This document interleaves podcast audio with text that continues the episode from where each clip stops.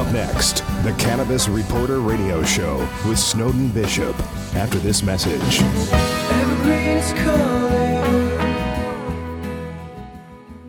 Most people don't realize that cannabis is serious business that requires serious technology solutions. Hi, I'm Terry from Sunstate Technology Group. We are seriously proud to provide technology and security systems that help cannabis companies compete and succeed. From planning and expansion to hardware and daily IT support, I'm here to tell you that having the right technology is critical to security and smooth business operations. Partner with a technology team that understands the unique needs of this industry. For details, visit sunstatetech.com slash And now, it's time for the Cannabis Reporter Radio Show with Snowden Bishop.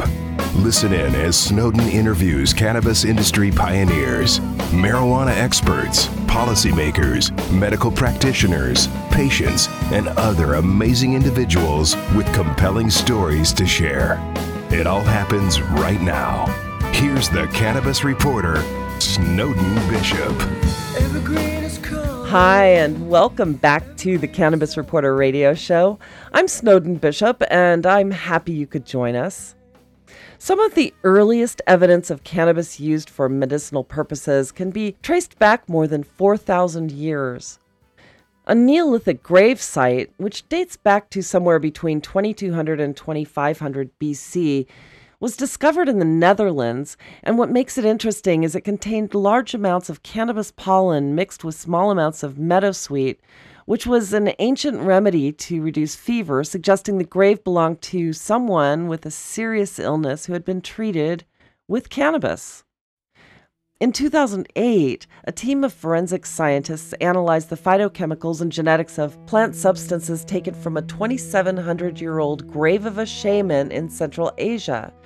Through various methods, the scientists were able to ascertain that the samples were from multiple different cultivars with similar concentrations of THC, indicating they had been methodically cultivated in a crop for their medicinal purposes. The earliest Chinese pharmacopoeia, which dates back to 100 AD, describes the medicinal properties of cannabis, or ma as it was known then, and early documentation shows that it was used during surgery as an anesthesia and commonly administered for treating a wide range of ailments, including pain, hair loss, nervous disorders, toxicities, scorpion stings, postpartum depression, digestive tract problems, and parasites, including tapeworms, just to name a handful of uses. Cannabis has been listed as one of the 50 fundamental herbs used in traditional Chinese medicine since the practice began. When you consider that archaeologists and researchers have unearthed written evidence that cannabis has been integral to holistic healing throughout Asia, India, and the Middle East for more than 2,000 years, it's sort of surprising that in the practice of what eventually became known as Western medicine, cannabis wasn't commonly prescribed by doctors until the 18th century, and it wasn't added to the U.S. pharmacopoeia until the 1850s. By the time it was removed from the U.S. pharmacopoeia in 1942, approximately 240 drug producers had made more than 2,000 cannabis tinctures and compounds commonly prescribed to treat hundreds of medical conditions. As modern pharmaceutical drugs were introduced to replace cannabis, many of those formulations were lost to history, which is sad considering that hundreds of thousands of lives have been lost to dangerous synthetic drugs that are often toxic to systems in the human body. That's not to say that all pharmaceuticals are bad, some are vitally important for curing acute conditions, but with the resurrection of science supporting the use of cannabis for treating conditions that don't need such harsh drugs, comes an opportunity to reinvent some of the tinctures and compounds that had worked for thousands of years before synthetic drugs took over.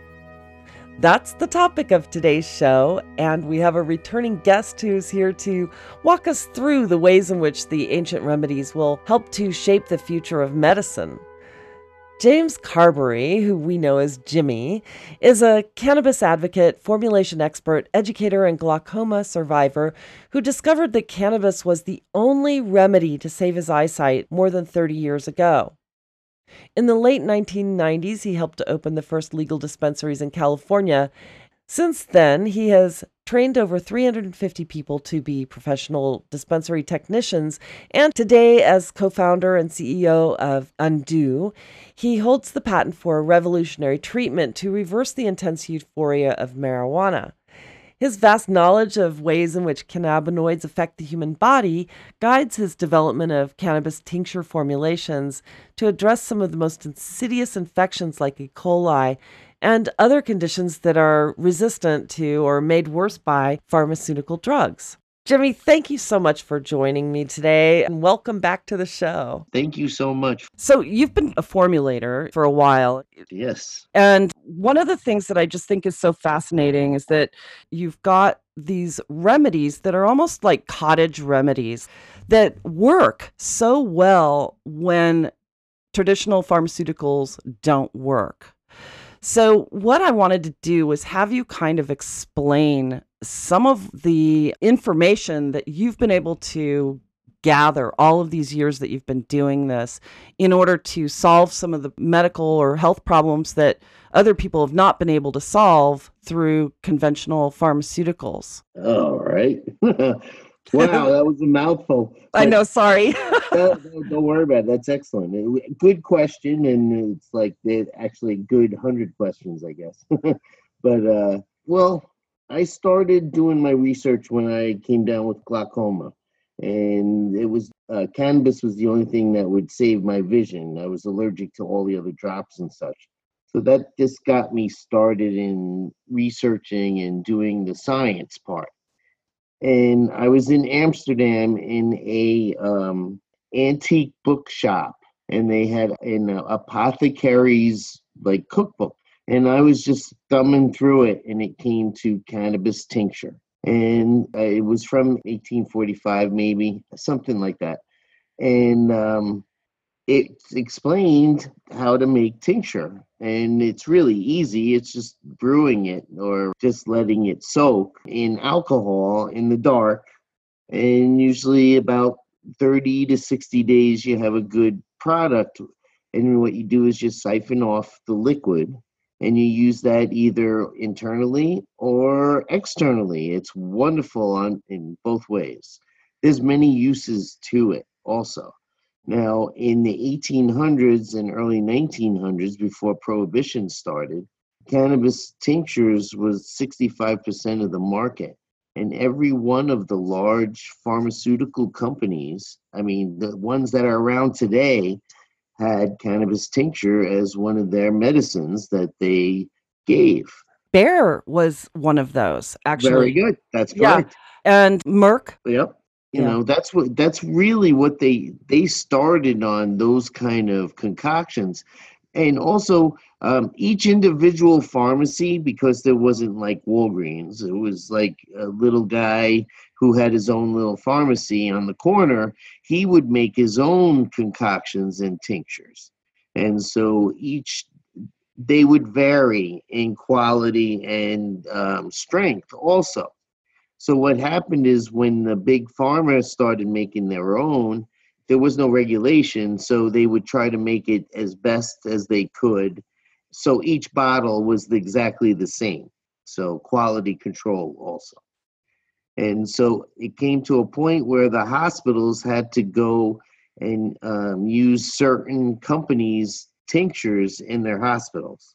Yes, I said hospitals. They used it in the hospital um, for all the reasons, you know, antiseptic, all the reasons, pain relief, um, inflammation. Um, you know, uh, they, remember they didn't have penicillin.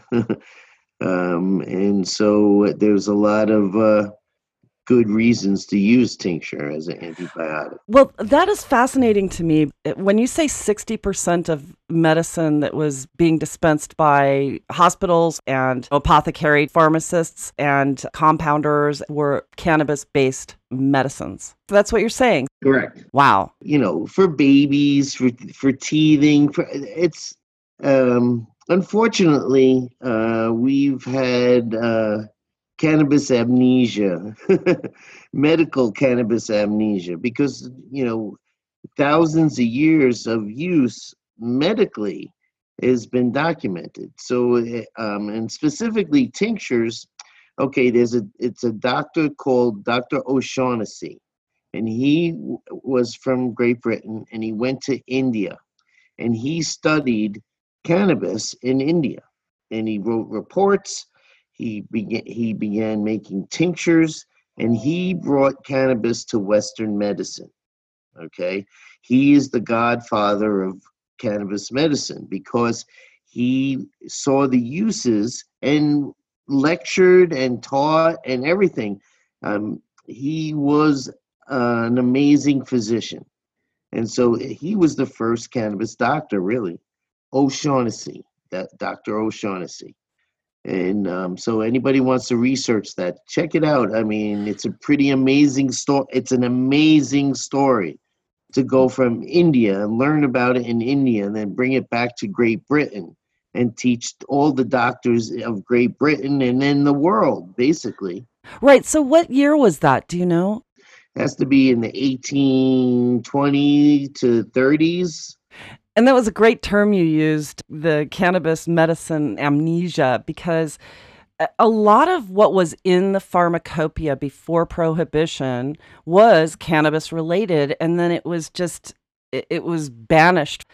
And uh, to go back and try to reclaim some of that knowledge that was in there would just be an incredible feat i think. And i know that there are several people who've been working on a medicinal cannacopoeia if you will to document what some of the different formulas are for and all of that. And then there are geneticists who are working on genetic mapping to find out which cannabis remedies or formulas treat certain genetic diseases. And I mean, it's fascinating science, but it's just been lost. Well, in 1942, the US government took cannabis tincture specifically out of the pharmacopoeia. In Australia, in 1977 and the UK in 1977. So isn't that interesting? We really got rid of it in uh, 1942, and then it took all the way till 1977 and in the late 70s for the UK to do the same. Take it off the medical list. That's what the pharmacopoeia is, if anybody didn't know that. Yeah. And so much was lost at that time. And almost every country in the world signed on to these drug treaties to do away with cannabis, you know, to the point where some countries, still to this day, will actually execute people who are caught with it. Like in Singapore, for example, you know, these teenagers come to the US, they get stoned, they bring it back with them, and their families lose them forever, you know, and it's just incredibly sad. And I think part of the problem, and maybe you know more about this than I do, but part of the problem with bringing back legal cannabis is the fact that we are so tied up with all of these international treaties. How do we, the people who started this whole ball rolling, how do we explain, if we legalize cannabis, how do we explain this to the rest of the world after having convinced everyone else that cannabis is the devil's weed? Well, the World Health uh, Organization is just doing more work on doing that, changing the treaties, getting rid of it. Yeah, there's actually a study that just came out with uh, all of the reasons that it shouldn't be illegal. And I actually have that study and I was about to publish it. So I will do that and I'll share that link out. I mean, yeah, a lot of countries now are saying, well, wait, why did we do this? What was so wrong with it? You know, and it was all the United States.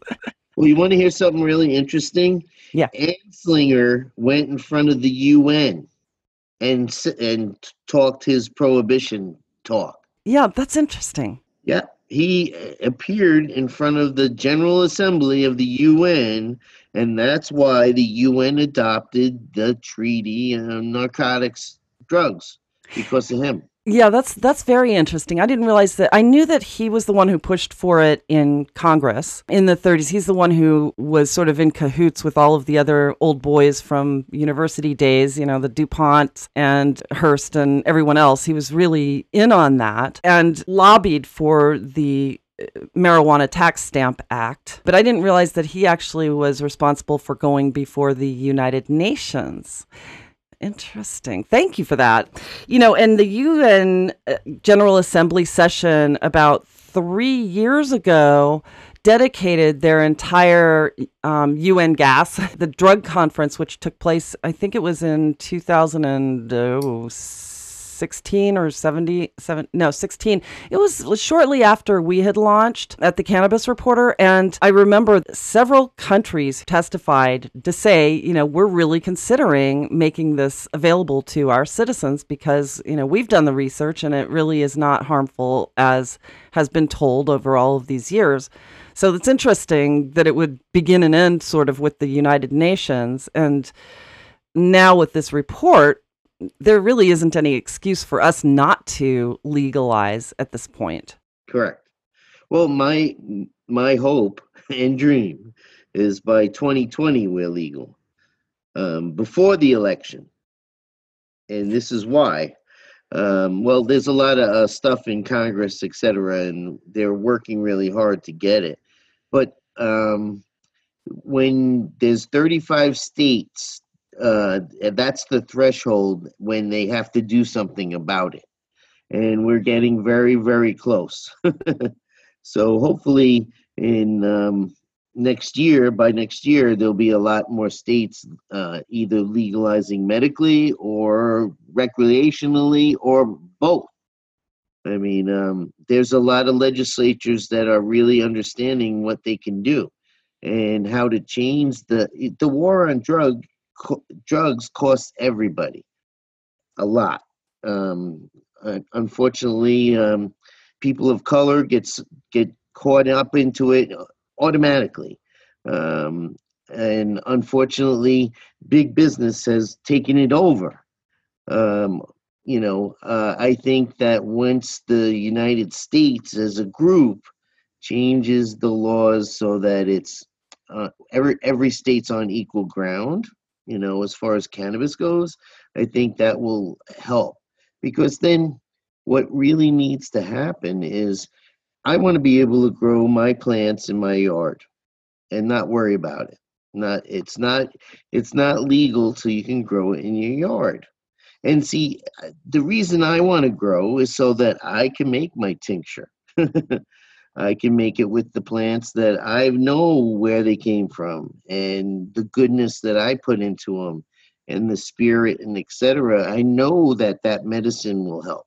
But I have a feeling that, you know, the the pharmaceutical lobby has been so powerful in keeping Congress from enacting any federal legislation to legalize cannabis. So it's going to be a tall order to keep the lobbyists away from the true freedom of the leaf, if you will. You know, I think that being able to just grow it and make your tinctures in the backyard is, is, is you're going to have some some uphill battles there, I believe. But it really feels as though we're headed in that direction. I think you're right. I think before 2020 we will see something um, yeah, yeah. Uh, there are enough people right now, and this new Congress, they're very young. And, you know, I think it's a, a much younger group and a much more progressive group. And they've grown up with the idea that there really is no excuse to keep cannabis illegal. It just doesn't make any sense on so many levels. So, yeah, I think you're right. We hope. Yeah. Back to tinctures. Now, let's talk about that.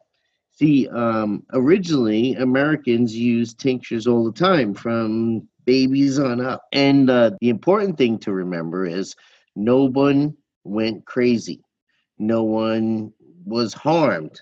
Nobody, and um, they even if you look up tinctures, uh, it's real interesting. Um, history of tinctures. I don't know, remember the site, but it's about the bottles, the actual collector's bottles, and they have a really good article in there about tinctures and what what it was like back then. And um, it's interesting because a majority of Americans used cannabis and didn't think of, twice about it. Didn't think it was immoral. Didn't have a problem with other people doing it. They understood that it helped, helped, and um, that um, view of cannabis, we need to bring that back to un- that people need to understand it's it's a gift to us. It's uh, if you're sick or you're sad, it works. You know. Yeah. and it's a plant, and it can't hurt you. well, no one no one has ever died from taking cannabis.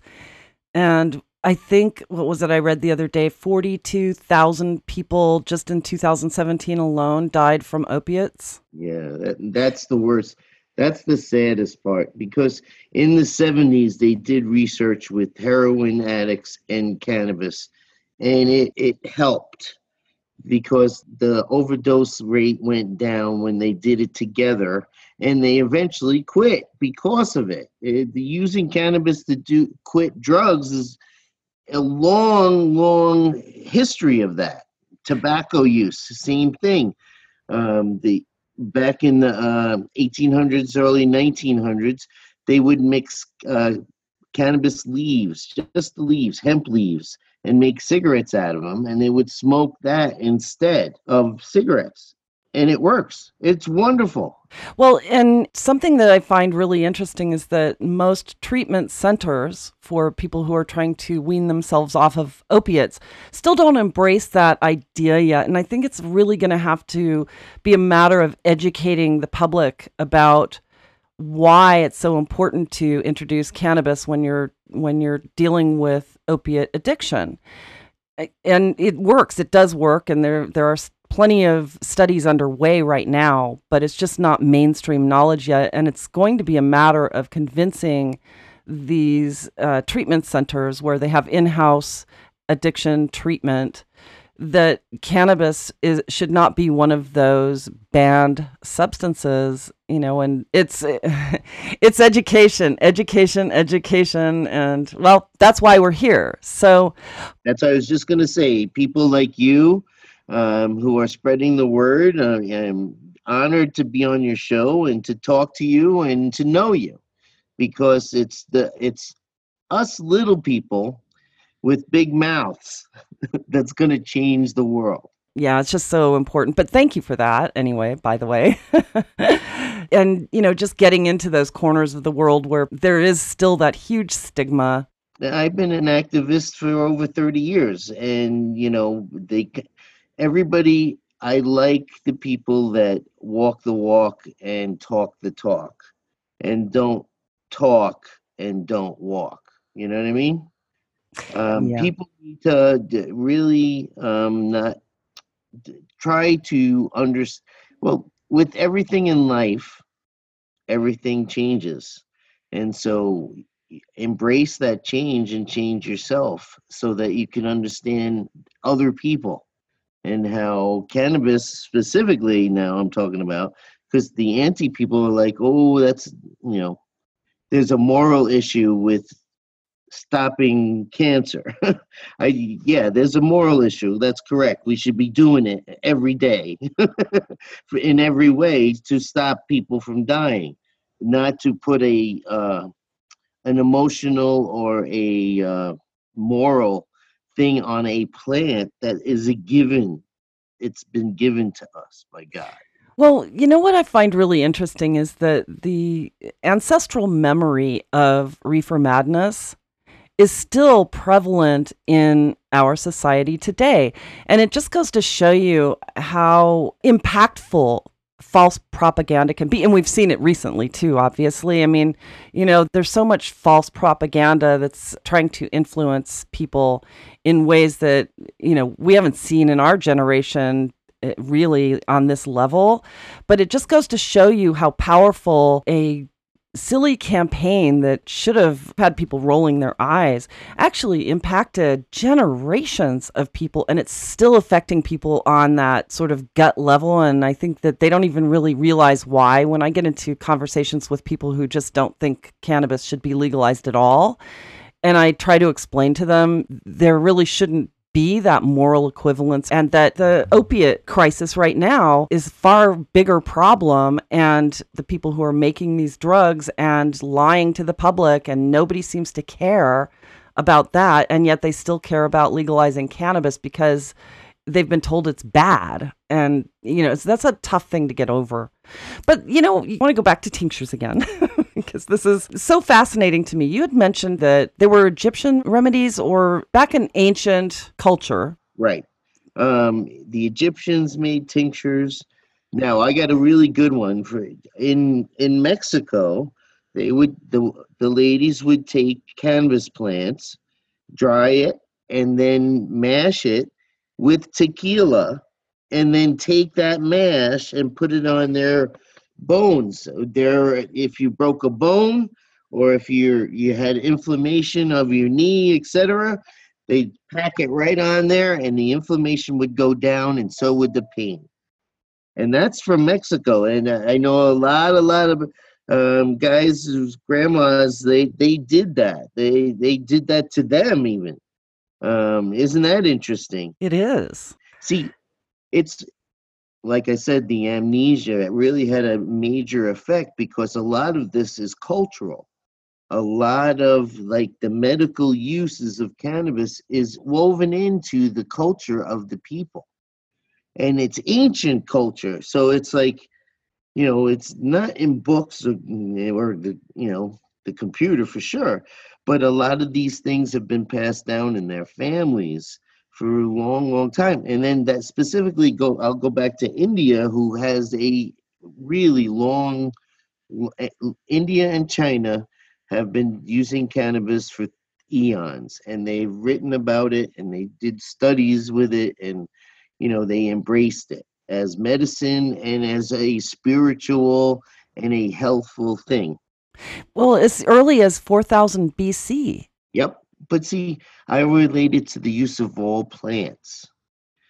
It's it's like food. It's part of our being human. It's a essential additive to i guess our human evolution. I really mean that because our endocannabinoid system, which is the root base of our whole existence, is connected to a plant outside our bodies. And that plant can affect our bodies in such miraculous ways that we need to understand that that's something very, very special. Absolutely, it is. And I.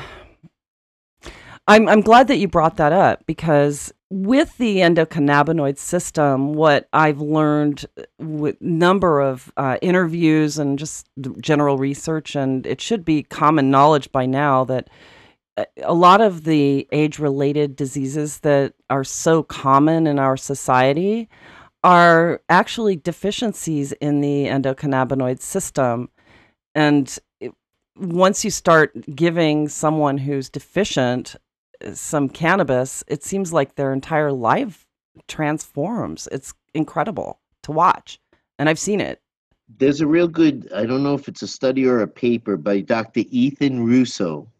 And he talks about that exact thing. It's how um, we are endocannabinoid deficient and you get diseases like fibromyalgia, except all of them. I just, you know, I could talk for probably 10 minutes just saying what ones they help that cannabis helps go for it yeah well but oh see um who was it somebody uh in one of the states one of the congress people they said that people at at the age 65 should get their card free automatic that's a great idea well i first of all I don't think you should have to pay to get a card.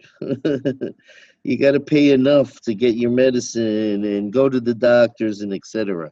I think that the state should definitely give you your card. I couldn't agree more. And how about this? It's for life.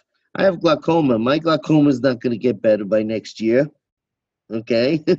People with cancer, yeah, if they live, thank goodness they're living a good life, they need to keep that cannabis in them. They need to keep those levels of titration up in their bloodstream so that cancer doesn't come back.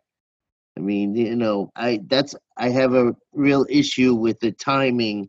You know, you got your card, Jim, and then okay, now you got to wait. You know, you got to renew it and pay for it next year. You, yeah. You know.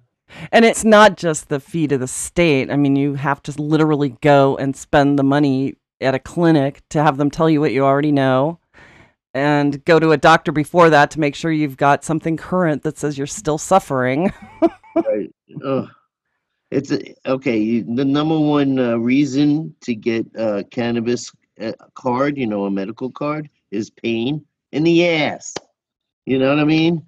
If they made it easier for people, it would be so much better. Um, you know, try to work with people. Don't see, but they stigmatize by having programs the way they have them as a patient, I'm stigmatized. I have to go and do special things that no one else is allowed to do to get my medicine to feel better. That's silly and it's ridiculous and it's hurtful, I believe. Well, it's a deterrent too for people who just simply can't afford to go spend that money. And it's it's really particularly sad for families who not only like if their child needs it an autistic child for example the the child needs to get his or her own license. But not only that then the parents have to because the parents are the ones who are the responsible party and they're the ones who are going to be administering it. So whether they're using it or not they still have to go get licensed as well. So you have a family you know, two parents and a kid who needs cannabis, the parents have to go and spend, you know, 300 a piece and then the child $300. So by the time you're done, you've got $900 and some families just simply don't have that to spend. Well, the more hoops you put up, the harder it is to help people. That's, you know, and see, now here it goes even further because we'll go back to tinctures. It comes right back to tinctures again. Okay, tinctures are a wonderful way to do cannabis as medicine, both external and internal. We said I said that. Now, um, if it was easier to go and to Walgreens and get a bottle of tincture, a certain amount of THC, CBD, the whole thing. It's tested and it has it on the label. What is wrong with that? I don't understand. You need to get a card why? I could go in and get opioids and kill myself in out in the car. I mean it's it's yeah. so it makes no sense to me. Well and then also you know about the state of arizona um, actually banning tinctures banning extracts and uh, saying oh we don't define marijuana that way. Marijuana is only dried flower that you smoke, which is ridiculous. How are you going to have a child smoking marijuana? I mean, yeah, I know. Well, that's why the utility of tinctures, because you can put it in your tea, your coffee, you you can put it in your food. You can you can put it everywhere. I mean, that's what's the one most wonderful uses of tincture is that you can be discreet about it. You don't smell up the neighborhood smoking a joint. You know, and you could be effective um, very strategically. Also, you can be really efficient in your medicine because you can do okay, I did 10 drops today. This morning, I feel uh, good. My pain is uh, whatever it is, is better. And then you can wait till lunchtime and say, oh, uh, I could do five drops instead and see how that works. You see, it puts, it gives the patient a tool that they can use, and it's not it's not um not harmful. It's it's easy. Well, and it's also very customized too. It's personal. It's personal medicine. You know, if you go to the drugstore and you get your prescription opiates or whatever, the doctor gives you 800 milligrams. Well, your neighbor has the same exact thing and everybody's different so they're going to respond differently to it and there's really no personalization to those prescriptions. You know and the doctors aren't going to give you a genetic test to see you know what your dosage should be. It's it's not personal and cannabis on the other hand it's personalized because you can adjust your amount you can control what you take and you know even a small amount is going to have some effect to the good. So yeah, it's really interesting. But you know, um, what you said about Mexico and the tequila and the uh, healing bones. Uh, what are some of the other countries that you've learned about? Because I know you're just like a walking encyclopedia about this. It, anywhere that cannabis is part of the culture, so like in Africa, I, I just started doing research on Africa, and in South Africa, they have the highest population of cannabis users in the world. I never knew that. I just found that out. I didn't know that either. And it's deeply part of their culture and medicine, etc. And I'm not sure if they make tinctures, but they do use um, they do make preparations. So chances are they do because most um, humans all over the world made some sort of alcohol. I mean, that's because if fermentation happens without us, so then all of a sudden, hey, that apple, whoa, you know, um, that's how they found out about um, how to make wine and such is because they they would sit on the vine or sit hang on the tr- or fall off the tree and somebody was hungry they would bite into a fermented apple and get wasted because they were eating a fermented apple and horses do the same Wow. and uh, elephants do something with some kind of fruit in africa and all mammals want to get high i think Well, I think it's human nature to want to experience bliss or or euphoria. It is so much a part of our history. what's wrong with feeling good Well, I mean, in, in our Puritan society, yeah it's like why are, we're not here to suffer. And you know we're not here to make others suffer. We're here to feel good and to make others feel good. So life is good. That's how i live my life.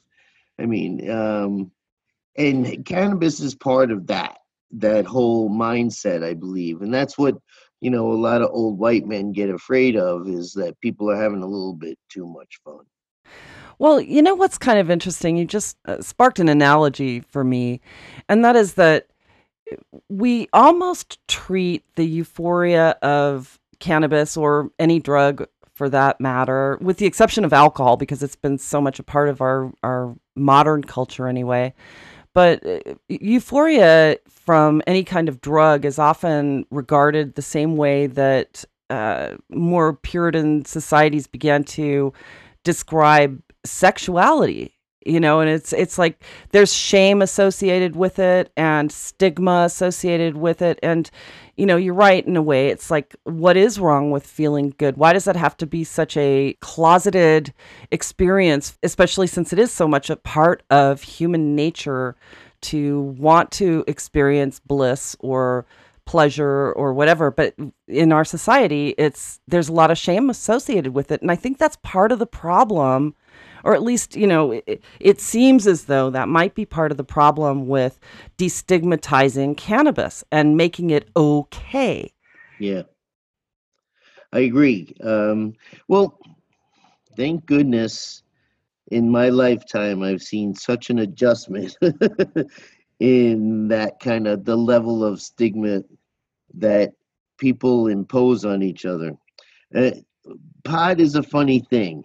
Uh, just saying that is exactly true. I mean, you know, um, people tend to, they called it in the 30s, they called it giggles, muggles, things like that. They, in the old movies, they showed ladies laughing their asses off. It was, it was interesting. To feel good with cannabis goes beyond just your emotional, how you feel emotionally or physically. I think it, it's more of a soul touching kind of experience because that's what makes us get connected.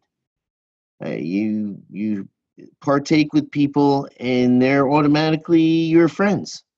You automatically have something in common, even though they might be from a different country, but you have a connection, and uh, that's a special thing.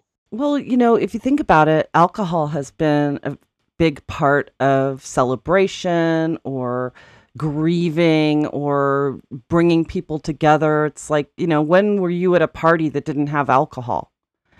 And in a way, you know, that's okay because that's our society. It's okay.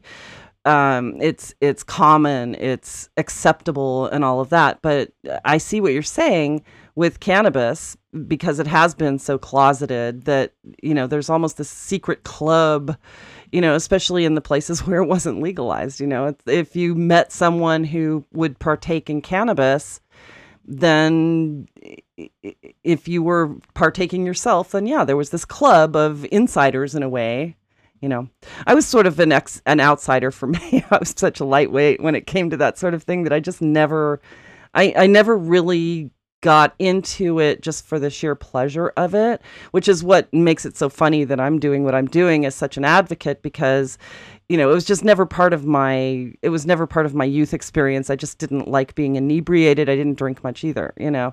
So, but but it seems as though what you're saying is so very true and I think that we as a society will eventually get back to that place where it is just as acceptable as as alcohol and in fact it might even be more acceptable eventually once people are educated because alcohol can kill you and uh, cannabis cannot. it's a safer way to imbibe, if you will. yeah. But, you know, I, I wonder too about um, places like in, in Singapore, um, where uh, possession is punishable by death. In before Singapore became what it is today, clearly they were part of that Asian culture, and cannabis was very much a part of Asian culture in ancient times. And you know, you were saying that it's been you know millennia. Well, the very first um, the very first discovery of the use of cannabis for specific medical purposes was discovered in an archaeology dig that dates back 4,000 years before Christ or BC. So that area was not an island clearly you know it was continent wide so when you when you consider where where they've come from thousands of years of usage to this this really strict um punitive law about cannabis how are we going to get those societies to start to um, embrace this as medicine and realize that it's safer than opiates and realize that it's going to help people who cannot be helped by conventional medicine. It, how do we do that? Uh, that's a it's complex okay because asian culture is different than ours and um, their stigmas are different so um, it's more they look at well besides the draconian laws, they look at it as you're embarrassing our family by doing this. You're embarrassing your mother and your father and your grandfather and your grandmother. They are embarrassed by you. And that is, um, I talked to an Asian friend from Japan and I asked him about it. It's like, well, explain that to me. And he's like, well, it's it's like you, you know, did something really bad in front of your family. And I go, but it isn't something really bad. He goes, that doesn't matter. It's how they think about it. And I was like, wow. It is a matter of perception. You're right. You know, it's like, okay, I understand. And, you know, I passed him the joint and we both laughed about it because he, you know, he left that culture in I guess like everybody, Americans specifically, they don't travel. A lot of them don't travel the world, and they're very ignorant about other people's cultures and who they are and how wonderful they are. I mean, seriously. And so a lot of people don't can't they never left their hometown. I, it's something that I don't understand. Well, so their worldview is very limited in that way. True. So, and if they haven't been exposed in the correct way or in the true way about cannabis, then they're they're going to think that all those myths are true. You know, mm-hmm. just eh, that to the lack of experience and the lack of knowledge usually inhibits people from expanding their world. yeah, I think you're right. Yeah, it is education, and you know, doing things like we, we're doing now and etc you know um, you teach one person and they teach 10 people and then they teach 10 people and then it goes on and on like a giant pyramid and just like anything um, i think i do that every day i try to you know change someone's life even if it's a smile um, i try to do that every day because we're all on this boat together.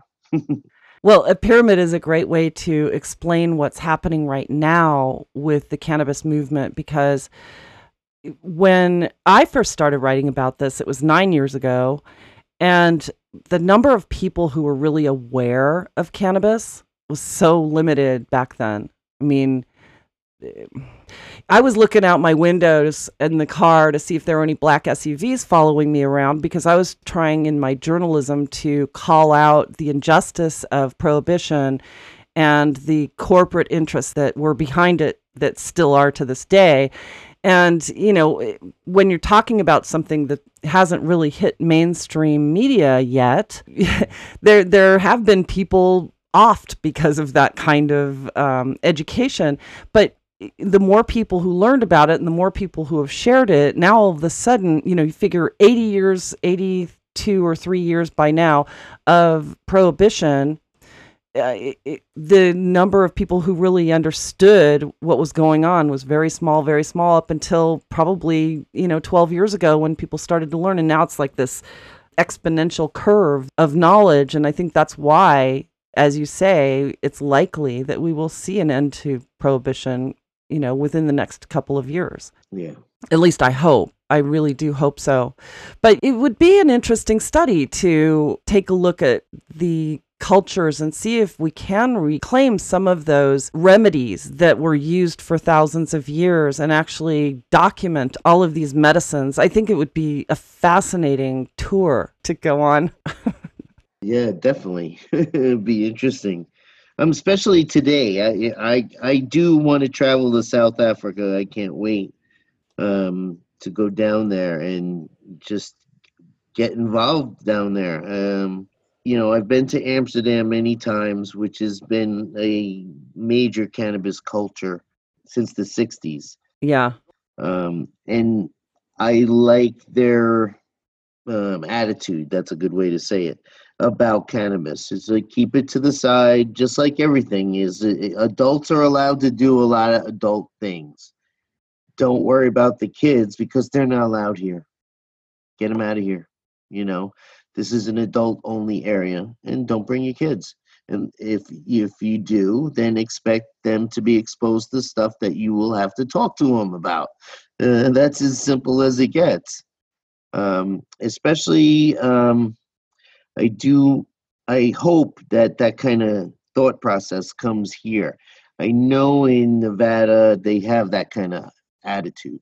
So eventually, I think they're going to have consumption lounges and coffee shops and things like that there, which is majorly needed because you can't smoke in public, but it's legal. So, you know, uh, I think they're going to take care of that problem real quick. Yeah tinctures should be available. So if you want a cocktail, you can make a, a cocktail, an actual drink with tincture in it. And so as far as recreational use, tinctures are a wonderful way to use cannabis, especially if you're putting it in coffee. It's wonderful. It's like I don't know what to call it. it if you like Irish coffee, this is like from cannabis coffee. It's so delicious.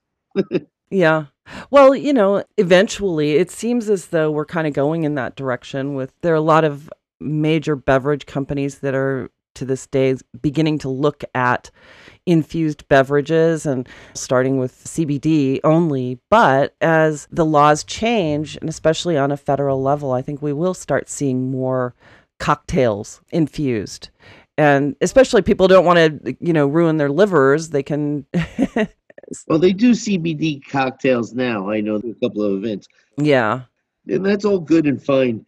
But if you want to be altered, a CBD co- uh, cocktail is only going to make you tired, basically. that's how I, you know. But I, w- I had a point about the changes that are coming. You can go stand in the mall and yell CBD, and people will come over to you. Where five years ago, you would stand in the mall and say CBD, and people would run away from you. Probably, you know what I mean? Isn't that interesting? Yeah. yeah. It is. Well, you know, at the time, I think that people just considered hemp to even be an intoxicating drug. No one really understood the difference. Right. Right. well, and then, you know, Sprouts has had uh, hemp seed oil in their refrigerators for years. I mean, you know, it's been around. Um, it, all of a sudden, people are like, "Oh, you're not allowed to have it." Like, it's been here for years. Start using it. It's been available. You know, just I think the awareness is going up, and that's what I think is a really good thing. Yeah, it's so important. But uh, I remember back in 1991 walking around in New York, I walked into a shop on Madison Avenue that had a big sign that said hemp sheets. I actually told this story like on one of my first episodes.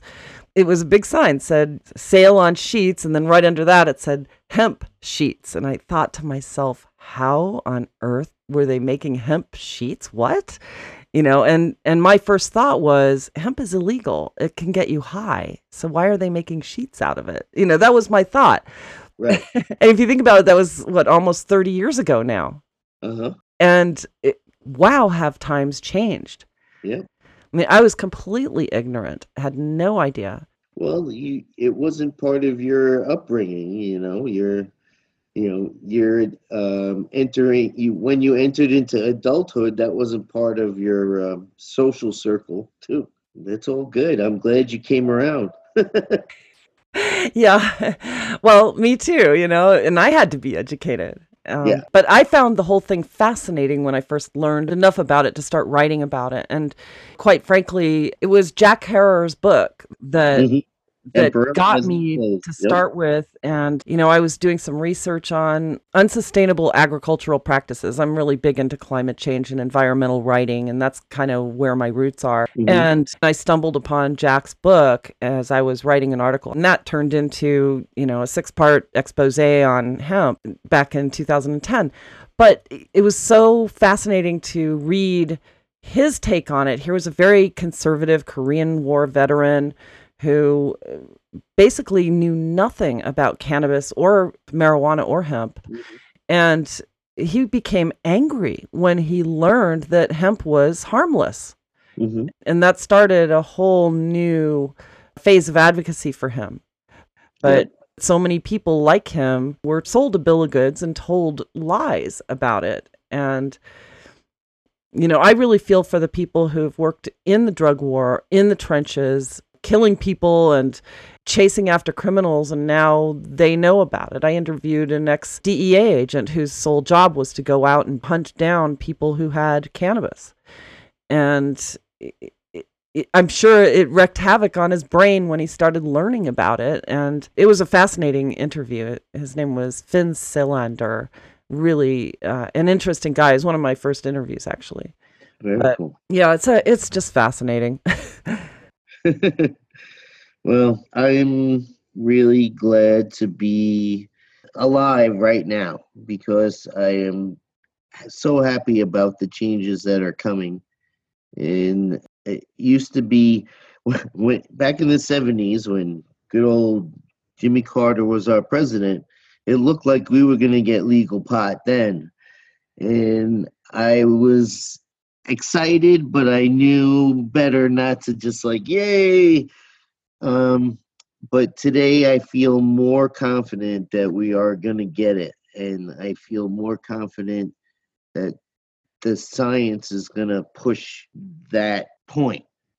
I think that once people understand the the wealth of uses and also the wealth of help it will be for our earth which is heating up rapidly and if we planted hemp everywhere there's an empty field we would change the world really rapidly because then we could take that hemp and make bricks out of it and make houses and then all the medicines. And make plastic textiles. And it's fascinating. I'm writing a white paper right now on it because i am a big believer that you cannot have a green new deal that will bring us to carbon neutrality within a decade unless you incorporate hemp. There it would be impossible.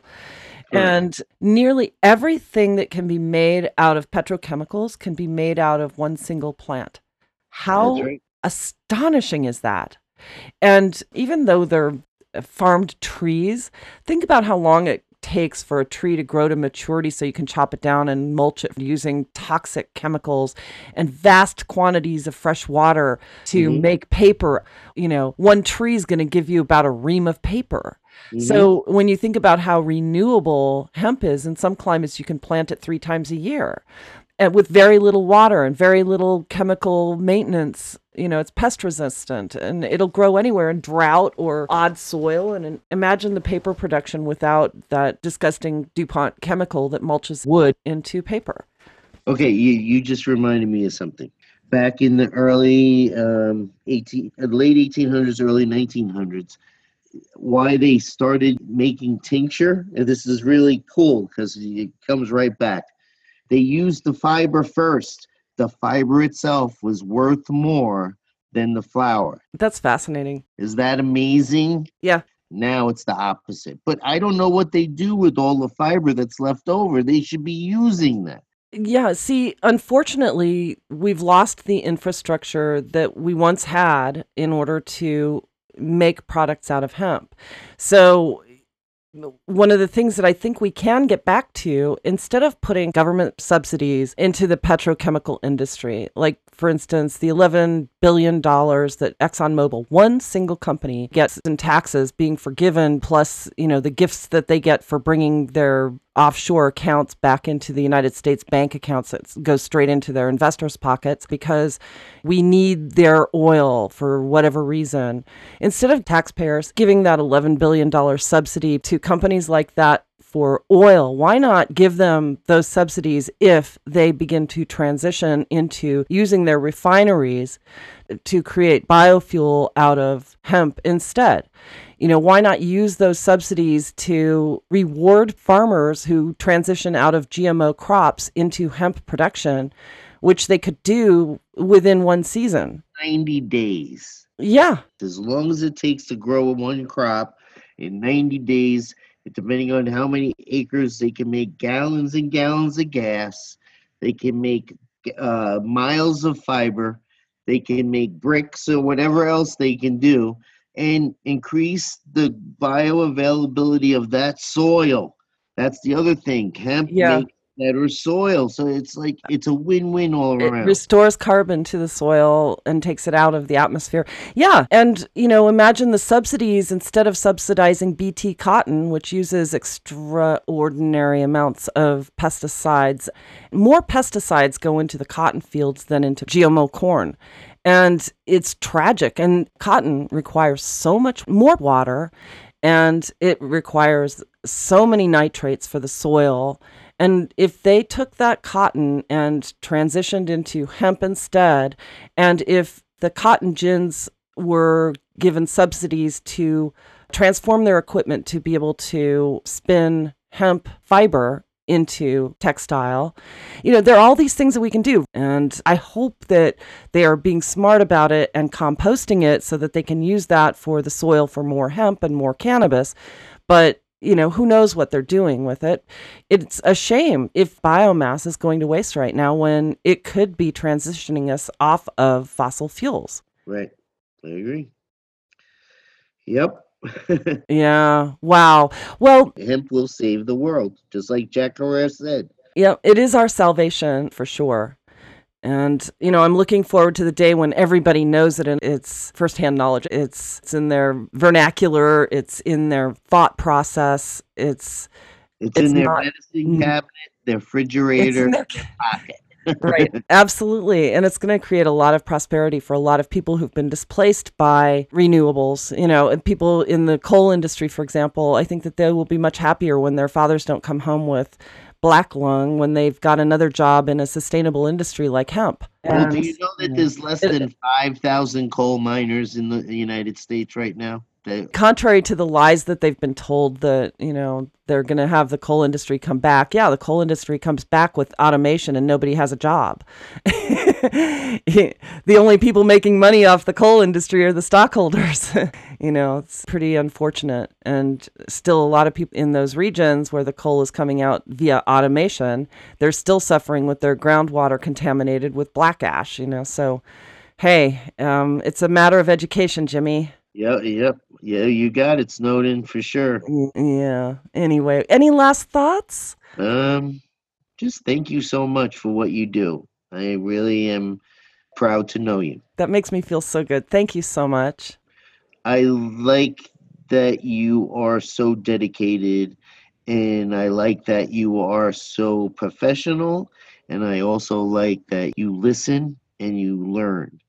And that's really important. And you know a lot too, so that's even better.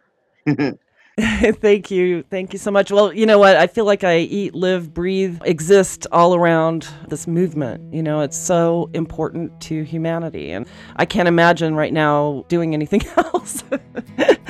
but yeah. And thank you for what you do because you're an incredible educator and you're a wealth of knowledge. Oh my God. You you just know so much about this. Well, thank Yeah. you very much. We're in exciting times right now. And I think that we can do a lot of good for a lot of people. Yes. Well, I'm really thrilled that you were able to join me today. And, you know, I can't wait for our next conversation. Anytime. Thank you. So, once again, it is time to bring yet another show to a close. But before we close, I wanted to pay homage to a brilliant scientist and formulator named Jim Yanios, whose untimely death is a huge loss for the industry. He invented a patented liposomal encapsulation method that is a game changer in terms of bioavailability.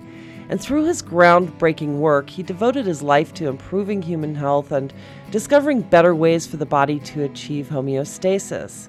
On a personal level, his death created a huge void for those of us who loved and admired him as a friend. In the coming weeks, I hope you'll join me for a special tribute to celebrate his incredible contributions to the cannabis science industry and listen to him explain how his liposomal technology works in his own voice. That's it for now, and once again, I'd like to thank my guest Jimmy Carberry for sharing his insights and knowledge with us today. If you'd like to learn more about the work he's doing, please visit us online at thecannabisreporter.com. Click podcast to find today's episode, and that's where you'll find his bio along with a link to his website. We have so many people to thank. First, I'd like to express our gratitude for our radio partners, Sunstate Technology, Canisphere Biotech, and Integrated Compliance Solutions for supporting our show, and our media partners at the Cannabis Science Conference, London CBD Group, Cannabis Radio, and Newsbank for helping us spread the word. I'd also like to thank my production team here at the Cannabis Reporter Radio Show for always making us shine, and our programming directors at XRQK Radio Network and Society Bites Radio for broadcasting our show. And last but not least, thanks to all of you for listening. I'm Snowden Bishop, inviting you to join me again next week, same time, same place, for another episode of the Cannabis Reporter Radio Show. Until we meet again, be safe, stay informed, share what you've learned, and make it a great day. Calling.